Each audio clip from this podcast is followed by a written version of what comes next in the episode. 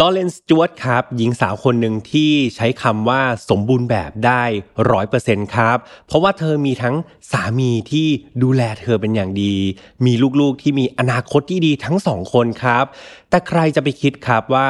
ความสมบูรณ์แบบนั้นเป็นเพียงแค่เปลือกนอก แต่ว่าในจิตใจของเธอ มันเต็มไปด้วยพายุที่ดำมืด จนกระทั่งเกิดเหตุที่ไม่มีใครคาดฝันขึ้น พี่แฮมต้องบอกเลยว่า แรงจูงใจหรือว่าสาเหตุเนี่ย รับรองเลยว่ามีหักมุมแล้วก็คาดไม่ถึงเลยละครับ เรื่องราวทั้งหมดจะเป็นอย่างไรนั้นมาติดตามชมได้ใน File Not Found episode นี้พร้อมกันเลยครับ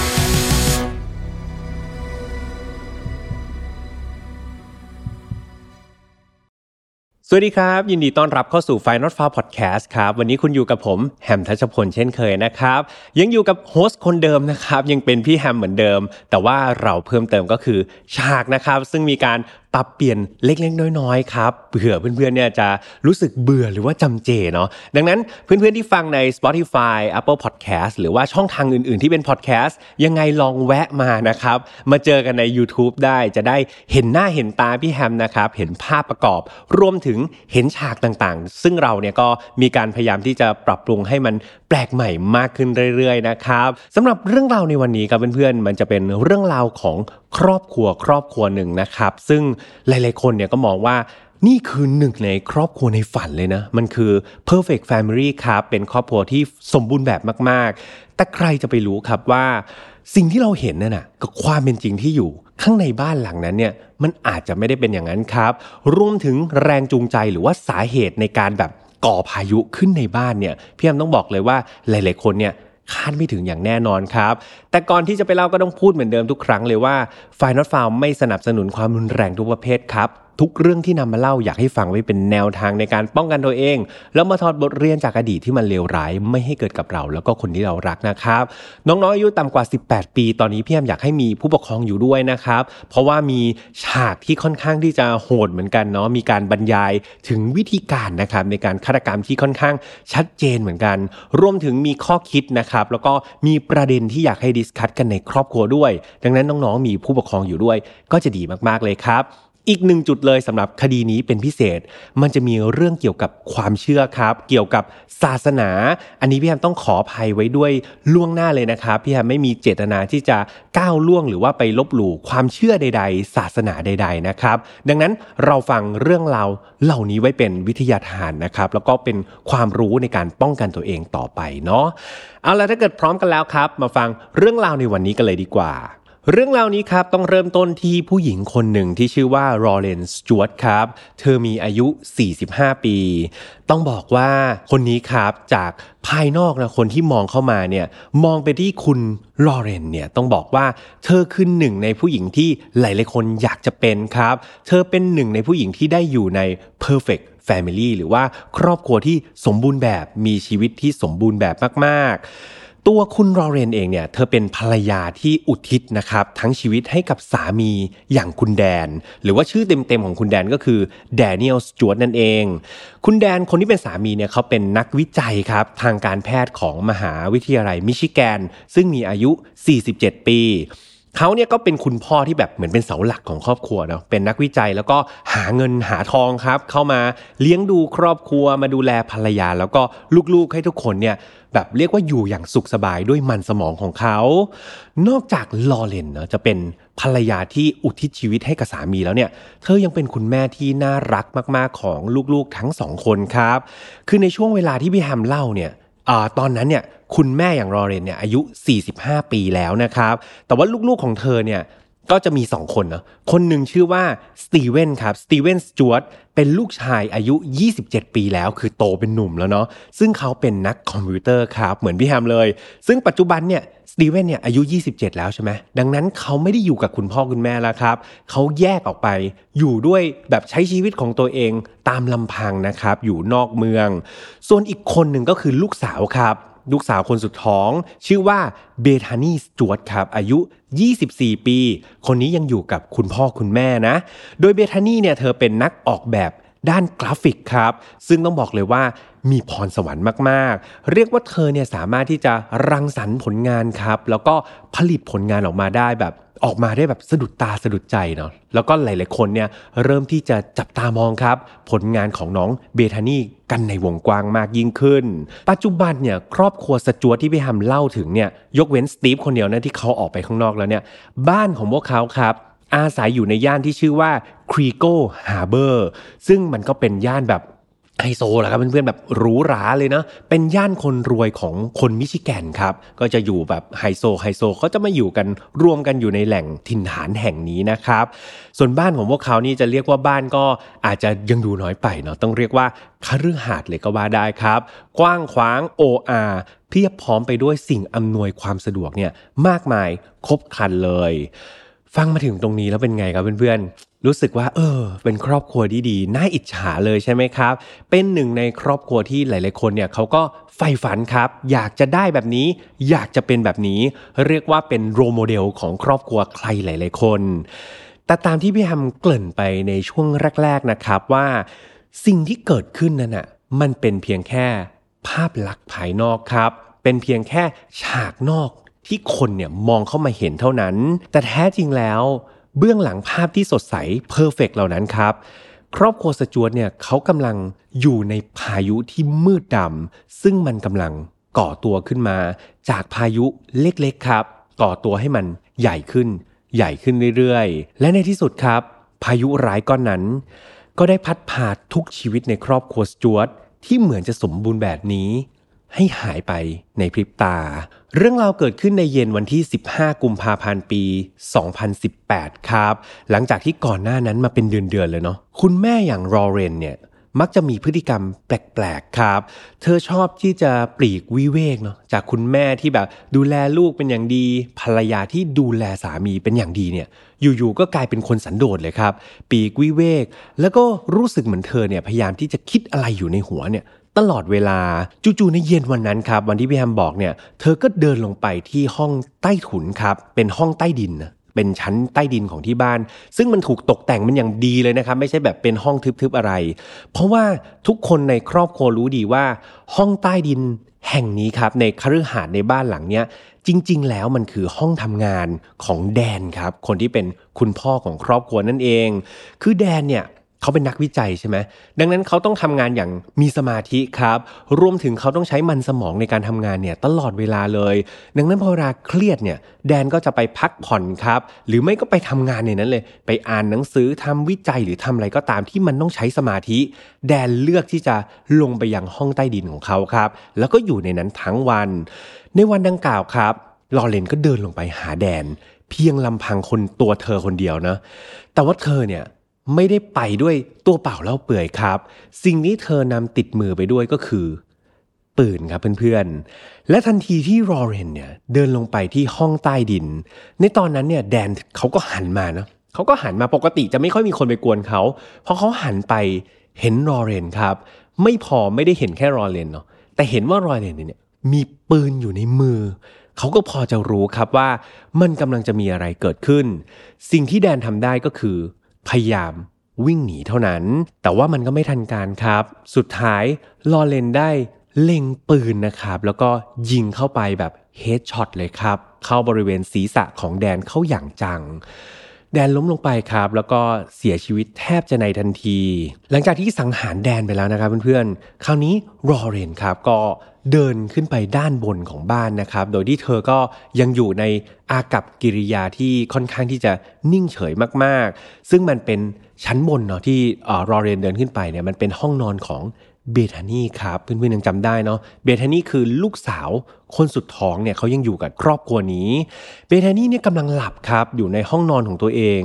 โดยไม่รู้เลยนะว่าตอนนั้นเนี่ยรอเรนค่อยๆเปิดประตูเข้าไปครับ แล้วก็เดินเข้าไปใกล้เธอมากขึ้น มากขึ้นเรื่อยๆ จนกระทั่งระยะห่างระหว่างรอเรนกับเบธานีเนี่ยห่างกันเพียงแค่หนึ่งฟุตเท่านั้น ไม่รอนานครับรอเรนได้เล็งปืนแล้วก็ เหนี่ยวไก่เข้าไปหาตัวเบธานีทันทีทันใดนั้นเองครับ นักออกแบบกราฟิกผู้มีพรสวรรค์และทุกคนเนี่ยกำลังจะจับตามองผลงานของเธออยู่เนี่ยก็ได้จากโลกนี้ไปในทันทีโดยไม่มีวันกลับมานะครับ เพื่อให้ทุกอย่างมันสมบูรณ์แบบครับเพื่อนๆ วันนั้นลอเรนคนที่เป็นคุณแม่คนที่เป็นคนก่อเหตุสังหารลูกสาว แล้วก็สามีของตัวเองไปเนี่ย เธอได้หลอกล่อสตีเวนสจวตด้วยครับ ยังจำสตีเวนสจวตได้ใช่ไหมลูกชายคนเดียวที่พี่แฮมบอกว่าเขาออกไปใช้ชีวิตข้างนอก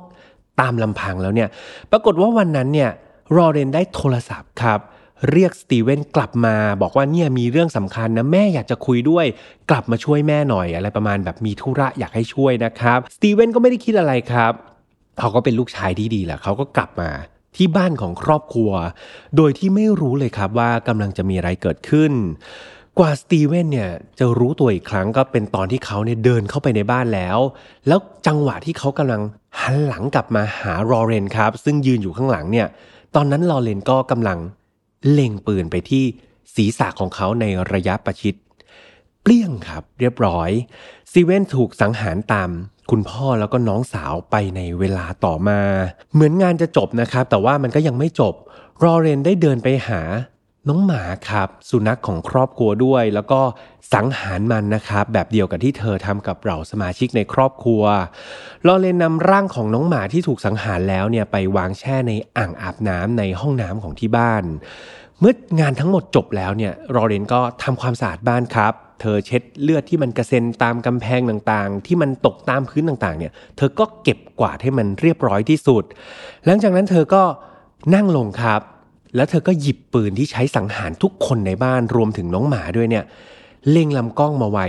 ระหว่างดวงตาของเธอ ทั้งสองข้างหรือพูดง่ายๆ ก็คือบริเวณหัวคิ้วนะครับ จากนั้นรอเรนก็ไม่รอช้า เธอเหนี่ยวไก่แล้วก็ปิดชีวิตตัวเองในที่สุด ร่างของทุกคนในครอบครัวครับ ถูกค้นพบในเช้าวันรุ่งขึ้น มีเจ้าหน้าที่สืบสวนครับ แล้วก็เจ้าหน้าที่ตำรวจเนี่ยเดินทางมายังที่เกิดเหตุจำนวนมาก เพื่อสืบหาข้อมูลต่างๆนะครับว่ามันเกิดอะไรขึ้นกันแน่ และที่สำคัญก็คือ อะไรคือสาเหตุที่ทำให้ครอบครัวที่มันดูแบบสมบูรณ์แบบมากๆครับเพื่อนๆต้องพังทลายลง ซึ่งคำตอบนั้นไม่ต้องไปสืบหาให้มันยากเลยครับ เพื่อนๆอาจจะสงสัยใช่ไหมว่าโหเสียชีวิตกันหมดทั้งบ้านเลยทำไมพี่แฮมเล่ารายละเอียดได้มากขนาดนี้ เหตุผลก็เพราะว่ารอเรนครับ คนที่เป็นคนก่อเหตุเนี่ย เธอได้บันทึกทุกๆอย่าง ทุกๆแผนการอย่างละเอียดนะครับ ลงในวิดีโอที่เธออัดเอาไว้ล่วงหน้าเรียบร้อยแล้ว ไม่ใช่แค่วิดีโอครับเธอยังร่ายทุกอย่างนะแผนการทุกอย่างอย่างละเอียดเนี่ยลงในจดหมายด้วยครับ แล้วก็ทิ้งมันไว้ก่อนที่เธอเนี่ยจะลงมือกระทำมัน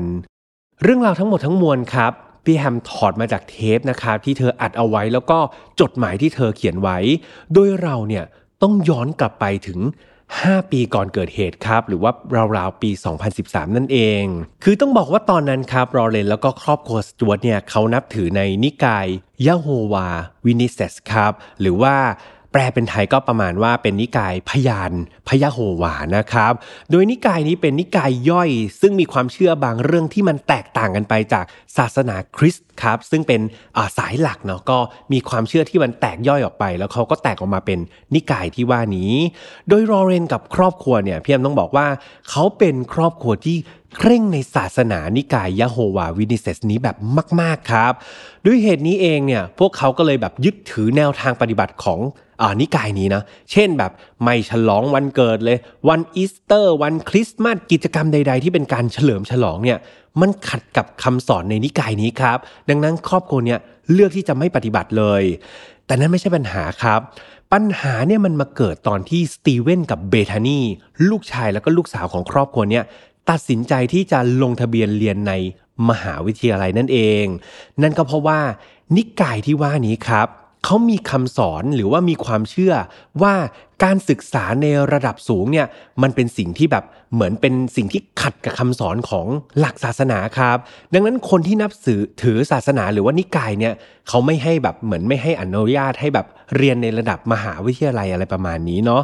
ดังนั้นพอมีลูกหลานของคนที่นับถือนิกายเนี่ยดันไปเรียนสูงถึงระดับมหาวิทยาลัยเนี่ยมันก็เป็นไงครับ คนในนิกายก็ไม่เห็นชอบครับ มองว่าเฮ้ยมันขัดกับหลักศาสนานี่นา สุดท้ายเนี่ย เรื่องก็ไปจบที่ว่าสตีเวนกับเบธานีเนี่ยลูกทั้งสองคนของครอบครัวสจวตถูกไล่ออกครับ ถูกไล่ออกจากนิกายนี้ในเวลาต่อมา สิ่งนี้มันถูกรับรู้แล้วก็ยอมรับโดยแดนเนาะ แดนก็คือคุณพ่อใช่ไหม คือต้องบอกว่าตัวแดนเองเนี่ยเขาเป็นคนที่เคร่งศาสนามากๆเลย และเขาก็เป็นสมาชิกในนิกายที่แบบโหปฏิบัติตัวอย่างเคร่งครัดครับ แล้วก็แบบเรียกว่าได้รับการยกย่องจากคนในนิกายนะว่าแบบเป็นสมาชิกของนิกายที่แบบยอดเยี่ยมดีเยี่ยมมาโดยตลอด แต่ว่าในอีกในหนึ่งเนี่ย แดนเขาก็ปฏิบัติตัวเป็นคุณพ่อที่ดีครับ เขามองว่าเฮ้ยตัวเขาเองเนี่ยก็อยากให้ลูกเนี่ยได้รับการศึกษาสูงๆใช่ไหมได้รับปริญญาเพื่อที่จะมีอนาคตที่ดี ดังนั้นแดนกับรอเรนครับก็พยายามที่จะยื่นคำร้องเนาะไปยังแบบเหมือนกรรมการของนิกายแหละครับ บอกว่าช่วยหน่อยได้ไหม พิจารณาลดหย่อนหน่อยได้ไหมเนี่ยอยากให้ลูกๆทั้งสองคนเนี่ยเรียนให้มันสูงที่สุด ช่วยแบบลดหย่อนไม่ไล่เขาออกไม่แบบไม่แบบลงโทษสองคนนี้ได้ไหม อย่างไรก็ตามครับ นิกายนี้ก็แบบไม่ได้แบบตอบรับกับคำร้องแต่อย่างใด แล้วก็พูดประมาณว่า นี่คือหลักคำสอนนะ ที่ทุกคนต้องปฏิบัติเหมือนเหมือนกันครับ ไม่มีการลดหย่อนหรือว่ายกเว้นให้ใครทั้งนั้น และอีกอย่างหนึ่งก็คือ ตอนนี้เขาไล่ ลูกชายกับลูกสาวออกไปแล้วใช่ไหมตัวพ่อตัวแม่ก็เหมือนกัน ถ้าเกิดยังขืนแบบปล่อยปะละเลยยังให้ลูกเรียนสูงๆต่อไปเนี่ยเดี๋ยวตัวแดนกับตัวรอเรนเนี่ยก็จะถูกไล่ออกจากนิกายตามๆกันไปครับ ก็เรียกว่าเป็นเหมือนแทนที่แบบร้องเรียนไปจะได้รับการลดหย่อนใช่ไหมกลายเป็นว่านิกายเนี่ยคูกลับด้วยครับว่าเนี่ยเดี๋ยวจะไล่ออกทั้งครอบครัวเลย ดังนั้นครับทางครอบครัวเนี่ยทางคุณแดนกับคุณรอเรนก็ต้องกลับมา พูดคุยกันในครอบครัวนะว่าเฮ้ยจะเอายังไงกันต่อดี คือพวกเขาก็เข้าใจนะครับว่ากฎมันก็ต้องเป็นกฎใช่ไหมไม่มีการละเว้นให้กับใครเขาไม่มีการเลือกปฏิบัติอยู่แล้ว แต่สิ่งที่ต้องเลือกในตอนนี้ก็คือ เขาต้องเลือกครับว่า เขาจะให้ลูกๆเนี่ยเลิกเรียนระดับมหาวิทยาลัยไปเลย เพื่อกลับไปยังนิกาย นับถือเหมือนเดิมอย่างเข่งครัด หรือเขาควรจะเลือกลูกๆของเขาดี ให้เรียนในระดับมหาวิทยาลัยหรือว่าที่มันสูงกว่านั้น โดยตัวเขาเองกับรอเรนเนี่ยแดนกับรอเรนเนี่ยจะยอมครับออกจากหลักศาสนาที่เขาแบบเคร่งมาตลอดที่เขายึดถือปฏิบัติมาตลอด นี่คือเหมือนทางแยกนะครับเพื่อนๆที่ทั้งสองคนเนี่ยต้องพิจารณามันอย่างหนักเลย และแล้วครับ การพิจารณาตัดสินนะของแดนกับรอเรนก็ออกมาครับ เพื่อนๆเดาสิว่าเขาเลือกทางไหน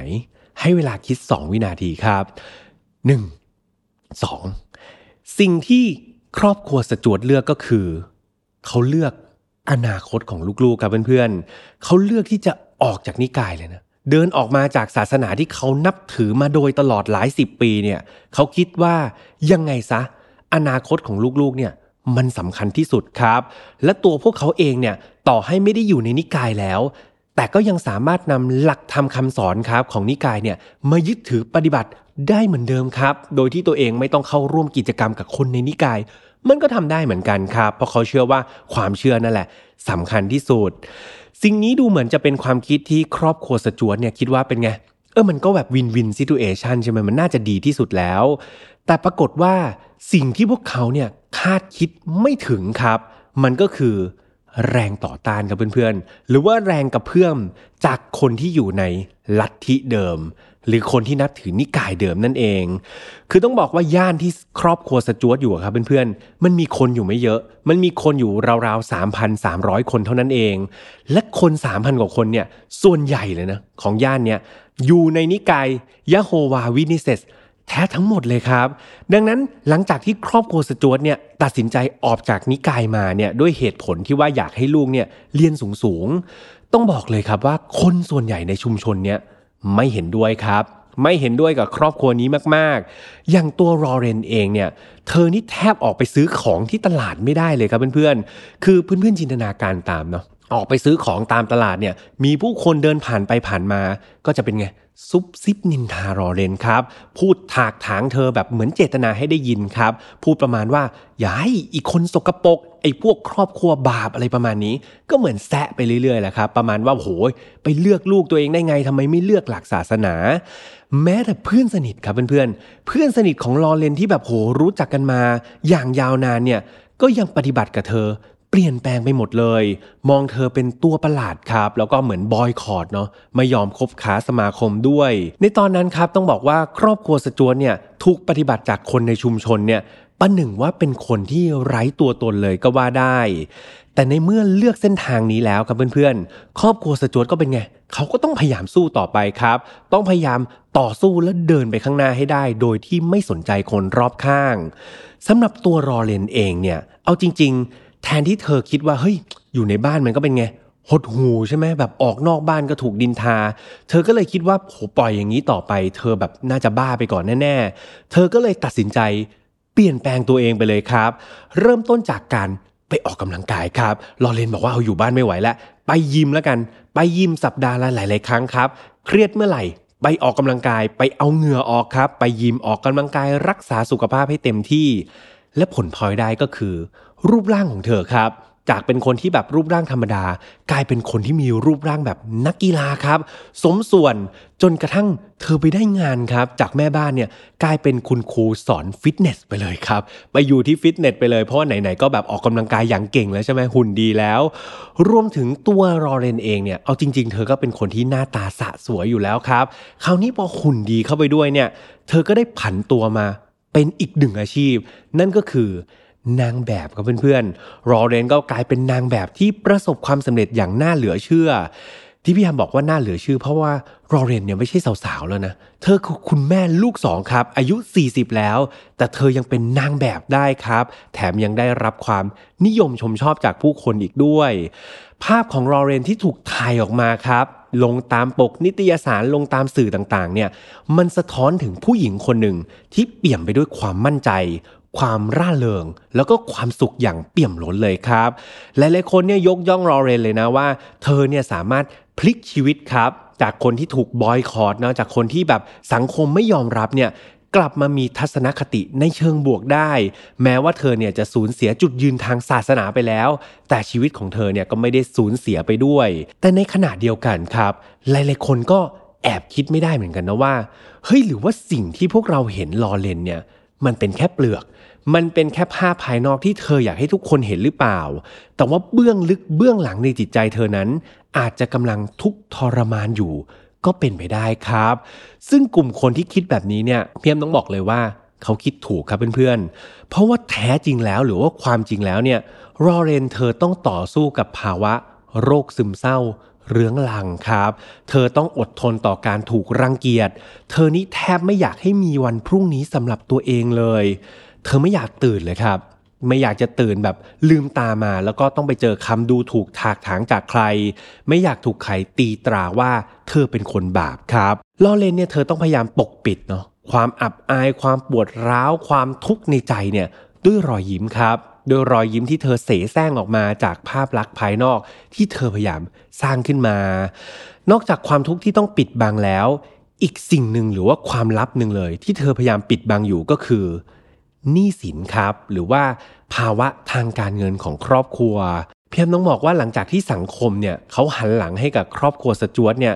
มันส่งผลให้หนี้สินในบ้านหรือว่าหนี้สินของครอบครัวสจวตเนี่ยมันทวีคูณมากยิ่งขึ้นครับ การทำงานของแดนยังจำแดนได้ใช่ไหมเดิมทีเขาเป็นเสาหลักเนาะ เป็นนักวิจัยหาเงินเข้าครอบครัวเนี่ยปรากฏว่าการที่สังคมบอยคอรดเขาเนี่ยมันไปกระทบการทำงานของแดนเขาอย่างจังเลยครับ นั่นทำให้เขาเนี่ยหารายได้ได้น้อยลง ถูกเลิกจ้างงานในหลาย ๆ งานครับ ดังนั้นทุกคนยังต้องกินต้องใช้ใช่ไหมก็ยังกินเหมือนเดิมยังใช้เหมือนเดิม แต่รายได้เนี่ยมันน้อยลง ซึ่งรอเรนเนี่ยคนที่เป็นคุณแม่เนี่ยรู้เรื่องราวนี้ดีที่สุดเลยครับ และเธอเนี่ยต้องแบกรับหมดเลยเนาะ ทั้งเรื่องของอารมณ์ในใจเธอ ทั้งเรื่องของความทุกข์ต่างๆ รวมถึงเรื่องของการเงินในครอบครัวครับ ที่เธอรู้ดีเลยว่าสักวันหนึ่งเนี่ยมันอาจจะถึงจุดที่ล้มละลายก็เป็นไปได้ครับ และปัญหาเหล่านี้เองทำให้รอเรนเนี่ยตัดสินใจ เริ่มวางแผนอะไรบางอย่าง เพื่อสะสางทุกอย่างให้มันจบในคราวเดียวกัน ในคืนวันที่ 6 กุมภาพันธ์ครับ หรือว่าราวๆหนึ่งสัปดาห์ก่อนเกิดเหตุรอเรนได้บันทึกสรุปความตั้งใจของเธอทั้งหมด ผ่านวิดีโอครับ เธอก็ตั้งกล้องวิดีโอแล้วก็บันทึกสิ่งที่เธอปรารถนาลงไปไว้ เนื้อหาในวิดีโอบ่งบอกว่ารอเรนเนี่ยเธอต้องการรับผิดชอบทุกสิ่งทุกอย่างทุกๆปัญหาที่เกิดขึ้น ด้วยตัวเธอเองแต่เพียงผู้เดียว เธอไต่ตองทุกอย่างมาอย่างดีแล้ว และเธอเองก็รู้สึกผิดและอยากขอโทษ ครอบครัวครับสำหรับปัญหาทั้งหมดที่เธอเชื่อว่า ตัวเธอเองคนเดียวนี่แหละ ที่เป็นคนก่อขึ้นมา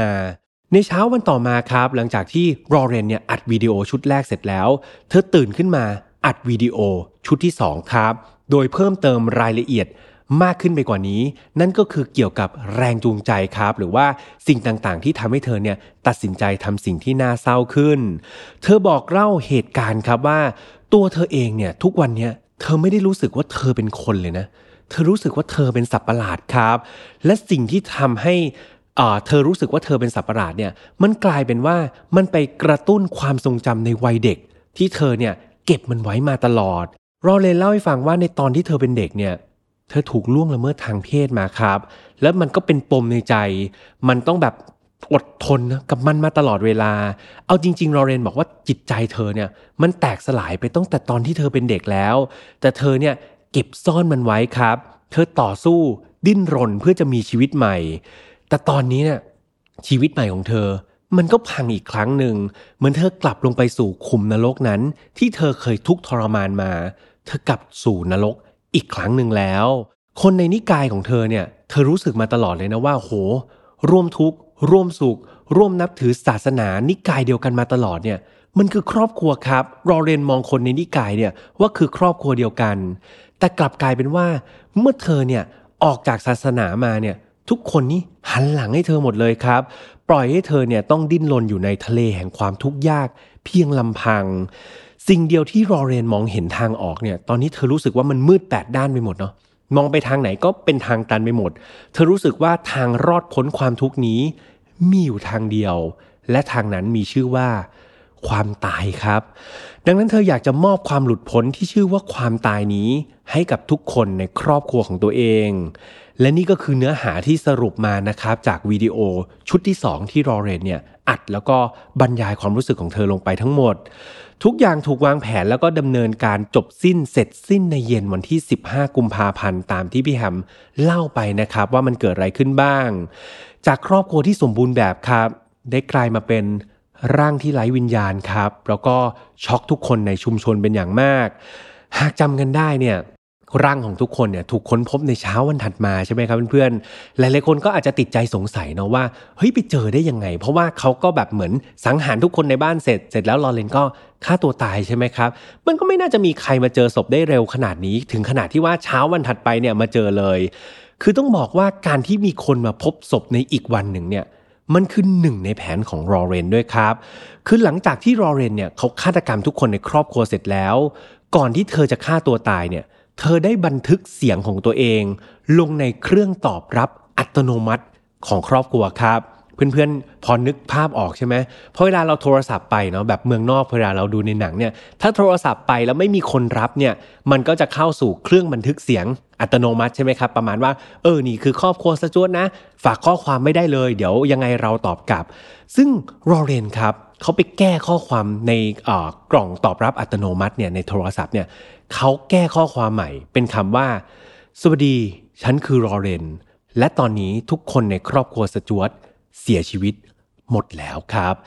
ซึ่งแน่นอนว่าเดี๋ยวมันต้องมีคนบังเอิญโทรมาแน่ ๆ และมันก็เป็นอย่างนั้นจริง ๆ เพราะในเช้าวันถัดมาเนี่ยได้มีเพื่อนร่วมงานคนหนึ่งของแดนครับ ได้โทรศัพท์เข้ามา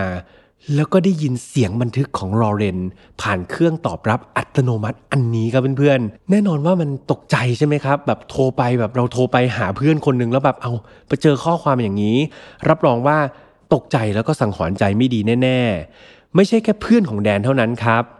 ลูกพี่ลูกน้องของรอเรนคนหนึ่งก็เหมือนกัน คือเขาเนี่ยได้รับข้อความแปลกๆ จากรอเรนก่อนที่รอเรนจะก่อเหตุได้ไม่นานเนาะ โดยในข้อความที่รอเรนส่งไปหาลูกพี่ลูกน้องคนนี้มีการระบุว่าฉันเนี่ยคือปีศาจฉันในที่นี้คือรอเรนเนาะ แล้วเธอยังบอกว่าเธอเนี่ยต้องการฆ่าสามีกับลูกๆ เพื่อให้พวกเขาเนี่ยไม่ต้องอับอายอีกต่อไป หลังจากที่ลูกพี่ลูกน้องเนี่ยคนนี้ได้รับ ข้อความแปลกๆจากรอเรนเนี่ยก็เป็นไง รีบโทรไปหารอเรนใช่ไหมโทรไปหา แต่ปรากฏว่าติดต่อรอเรนยังไงก็ติดต่อไม่ได้ครับ ไม่สามารถติดต่อได้ จากความแปลกประหลาดต่างๆครับ ที่ลูกพี่ลูกน้องคนนี้ได้ค้นพบ แล้วก็เพื่อนร่วมงานของแดนได้ค้นพบเนี่ยทั้งหมดครับทั้งมวลเนี่ยก็เลยตัดสินใจเดินทางมายังบ้านของครอบครัวสจวตนะครับในเช้าวันถัดมา เพื่อดูว่าทุกอย่างเนี่ยมันเรียบร้อยดีหรือเปล่า พวกเขาก็ไปยืนเคาะหน้าบ้านนะครับ ก๊อกก๊อกก๊อกปรากฏว่า ก็ไม่มีใครแบบออกมาเปิดประตู ในที่สุดทั้งหมดก็เลยตัดสินใจโทรแจ้งนายวันวันครับ แล้วก็ขอให้มีการตรวจสอบว่ามีอะไรเกิดขึ้นในบ้านหรือเปล่า และทันทีที่เจ้าหน้าที่ครับได้เข้าไปในบ้านพักของครอบครัวสจวต ภาพเป็นน่ากลัวของโศกนาฏกรรมก็เลยถูกค้นพบตามที่พี่แฮมเล่าไปนั่นเอง จากการสืบสวนครับ เจ้าหน้าที่ก็เชื่อว่ารอเรนเนี่ยได้สังหารทุกคนในบ้านรวมถึงตัวเธอเองด้วยเนี่ย โดยคาดว่าช่วงเวลาในการลงมือทั้งหมดเนี่ยเกิดขึ้นภายใน 1 ชั่วโมงเท่านั้นเองก็คือช่วง3ามทุ่มถึง4ี่ทุ่มครับ มีการไปถามเพื่อนบ้านด้วยนะว่าเฮ้ยช่วงเวลานั้นเนี่ยแบบมีเสียงดังอะไรที่แบบมันน่าสงสัยหรือเปล่า เพื่อนบ้านก็บอกเฮ้ยได้ยินเสียงนะว่าปั้งปั้งอะไรประมาณนี้ แต่ว่าพวกเขาเนี่ยคิดว่าเป็นเสียงกระแทกของประตูครับ คิดว่าแบบเฮ้ยบ้านไหนแบบปิดประตูเสียงดังหรือเปล่า ก็เลยไม่ได้เอะใจหรือว่าโทรไปแจ้งเจ้าหน้าที่ตำรวจ บนโต๊ะอาหารครับในที่เกิดเหตุเนี่ยตำรวจก็ไปค้นพบกับจดหมายของรอเรนเพื่อนๆยังจำจดหมายได้เนาะที่รอเรนเขาเขียนบอกแผนทั้งหมดเนี่ยเธอก็เขียนบอกแรงจูงใจแล้วก็แผนการทั้งหมดเนี่ยทิ้งไว้บน โต๊ะรับประทานอาหารด้วย ซึ่งมันก็ไปสอดคล้องกับวิดีโอที่เธออัดไว้ แล้วก็เจ้าหน้าที่ก็ไปพบในภายหลังนั่นเอง โดยในตัวจดหมายเนี่ยก็มีการแบบชี้นำไปด้วยนะว่าเฮ้ยมันมีความตัดสินใจที่ผิดพลาดมากๆเลยนะ ที่เธอเนี่ยไปขัดแย้งกับนิกาย อันนำมาสู่ปัญหาทั้งหมด เธอย้ำครับในจดหมายว่าเธอเนี่ยจำเป็นนะจำเป็นต้องฆ่าทุกคนในครอบครัว นั่นก็เพื่อช่วยพวกเขาเนี่ยหลุดพ้นจากชีวิตที่มันอยู่ใต้มนทิน อยู่ใต้บาปมหันที่เธอเนี่ยเป็นผู้ กระทำนะครับ หรือว่าเธอตัดสินใจผิดพลาด หลังจากข่าวนี้มันออกไปครับเพื่อนๆ ข่าวโศกนาฏกรรมที่มันน่าเศร้ามากๆเนี่ยมันถูกแพร่สะพัดออกไปเนี่ยเรียกว่ามันสร้างความสะเทือนใจครับให้กับผู้คนในสังคมเป็นอย่างมาก มีประชาชนเนี่ยออกมาวิพากษ์วิจารณ์เรื่องนี้เป็นวงกว้างเลยนะครับ เกี่ยวกับการกระทำของนิกายต่างๆครับ ความเชื่อต่างๆ ออกมาเป็นวงกว้างว่าอะไรนะ คือจุดที่เหมาะสมของเหล่าสมาชิกในนิกายต่างๆ คือเขาไม่ได้แบบชี้เฉพาะเจาะจงไปที่นิกายยะโฮวาวินเนเซสอย่างเดียวนะครับ แต่เขาชี้ไปถึงทุกๆนิกายเลยครับว่า ความเชื่อเนี่ยเอาจริง ๆ แล้วมันควรเป็นหลักคำสอนหรือเปล่า เพื่อให้คนเนี่ยทำความดีครับเพื่อหลุดพ้นจากความทุกข์ มันไม่ใช่การยึดติด หรือว่ายึดมั่นถือมั่นในตัวนิกายจนเกินขอบเขตครับ แต่ไม่ว่าคำตอบนั้นมันจะเป็นยังไงนะคนก็ถกเถียงกันแบบในสังคมกันอย่างเป็นวงกว้างพี่ยมเชื่อว่าหลาย ๆ คนครับ มันก็หลากความคิดนะเพื่อนๆหลาย ๆ คนก็บอกว่าเอ้ยสิ่งที่รอเรนทำเนี่ยมันถูก หลาย ๆ คนก็บอกสิ่งที่รอเรนทำเนี่ยมันผิดนะครับก็ว่ากันไปตามนั้น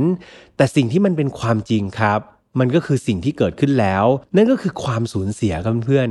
การสูญเสีย 4 ชีวิตไปบวกกับ 1 ชีวิตของน้องหมาในครอบครัวด้วยนะครับ มันก็เป็นอะไรที่น่าเศร้ามากๆ แล้วก็ไม่สามารถที่จะย้อนเวลากลับไปแก้ไขได้ และนี่ก็คือเรื่องราวทั้งหมดครับ ซึ่งพี่ฮัมบอกเลยว่า มันเกิดจากปมหรือว่าเกิดจากการตัดสินใจของครอบครัวครับ รวมถึงการตัดสินใจนั้นเนี่ยมันกลับมีผลกระทบครับ ซึ่งมัน Impact เนาะซึ่งมันส่งผลกระทบกับครอบครัวดีๆ ครอบครัวหนึ่ง ให้พบกับจุดจบที่มันน่าเศร้าแบบนี้ เล่าแล้วก็เป็นอะไรที่สะเทือนใจมากเลยนะครับเพื่อนๆ จากจุดจุดนี้เองครับ ก็เป็นเรื่องราวที่พี่ฮัมนำมาเล่าให้ฟังแล้วพี่ฮัมก็รู้สึกว่ามันมีข้อคิดนะครับเตือนใจใครหลาย ๆ คนจากเรื่องราวที่พี่ฮัมนำมาเล่าให้ฟังในวันนี้พี่ฮัมเชื่อว่าในยุคสมัยใหม่ครับ พวกเราเปิดกว้างในการเลือกที่จะนับถือนะครับ ไม่ว่าจะเป็นศาสนา นิกายหรือว่าความเชื่อต่างๆ คือหลาย ๆ คนบอกว่าเดี๋ยวนี้ไม่มีศาสนาแล้วก็มีครับ แต่ว่าพี่แอมเชื่อว่าเขาก็จะมีหลักความเชื่ออะไรบางอย่างในการดำรงชีวิตต่อไป เพื่อให้เราเนี่ยเป็นคนดีครับของสังคมได้ ซึ่งพี่แฮมก็เชื่อมั่นนะว่าทุกๆ นิกายทุก ๆ ศาสนานี่อยากให้เป็นคนดีอยู่แล้ว แต่ในความเชื่อเหล่านั้นครับเพื่อนๆเราต้องแยกแยะให้ออกนะว่า เราเชื่อในอะไร เราแบบ ยึดมั่นถือมั่นในอะไรมากเกินไปหรือเปล่า